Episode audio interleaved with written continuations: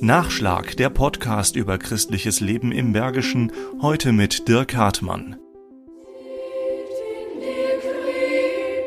Ich bin total begeistert, dass in kurzer Zeit so viele Krippen entstanden sind und das Ganze noch weiter wächst. Lindlar Hartegasse ist im Advent ein Krippendorf geworden. In vielen Vorgärten, auch in dem von Tim Dörping Haus, steht eine. Viele der Kirchdorfbewohner um St. Agatha haben sich über die Initiative von Gudrun Schmitz gefreut und auf ihren Grundstücken von der Straße aus sichtbar eine Krippe aufgebaut. Auch Uwe Renner mit Familie. Als ich von äh, Gudrun hörte, dass wir ein Krippendorf gestalten, waren wir direkt Feuer und Flamme, weil jedes Licht, was einlädt zum Stehen, stehen bleiben und äh, zum Verweilen ist ein schönes Licht und wenn die sich die Leute davor treffen, dann ähm, ist das nochmal umso schöner. Genau so hat sich Gudrun Schmitz das vorgestellt. Selbst bauen, neugierig sein, gucken und hängen bleiben beim Strunzen. Weil es vielleicht auch ein bisschen einstimmt in die Advents- und Weihnachtszeit, also nicht nur der normale Klön auf der Straße, sondern mit der Intention, ach, wie haben denn die Renners die Krippe dargestellt? Was gibt es denn da zu sehen? Oder wie macht die Frau Schmitz das denn? Die Frau Schmitz ist da ganz ehrlich. Sie hat die Idee dazu so ein bisschen geklaut aus Wipperfürth-Egen. Da war sie nämlich ich im letzten Jahr vom selbstgestalteten Krippenweg total angetan. Ich war fasziniert von der Vielfalt dieser Krippen und dachte, boah, sowas bei uns in Kapellensüng und Hachtegasse, das wäre schon cool, weil das ist ja eine Aktion, wenn fünf Leute mitmachen, ist es super, wenn 50 Leute mitmachen, ist es genauso super. Gesagt, getan. Seit Ende November passiert ihr auf der Straße andauernd Folgendes. Frau Schmitz, wo ich Sie gerade sehe, ich wollte gerade zu Ihnen und anmelden, dass wir bei uns zu Hause auch eine Krippe aufgebaut haben. Akribisch notiert sind die Krippen mittlerweile auf einem eigens entworfenen Straßenplan markiert.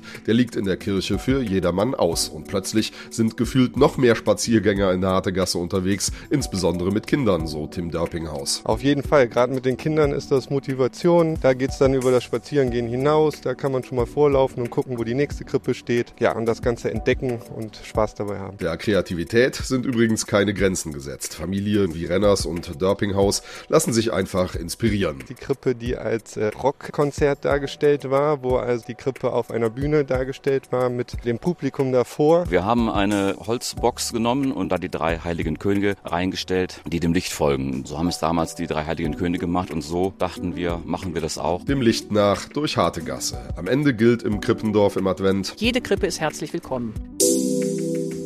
Nachschlag Christliches Leben im Bergischen ist ein Podcast des katholischen Bildungswerkes im Rheinisch-Bergischen Kreis. Mehr Informationen unter www.bildungswerk-gladbach.de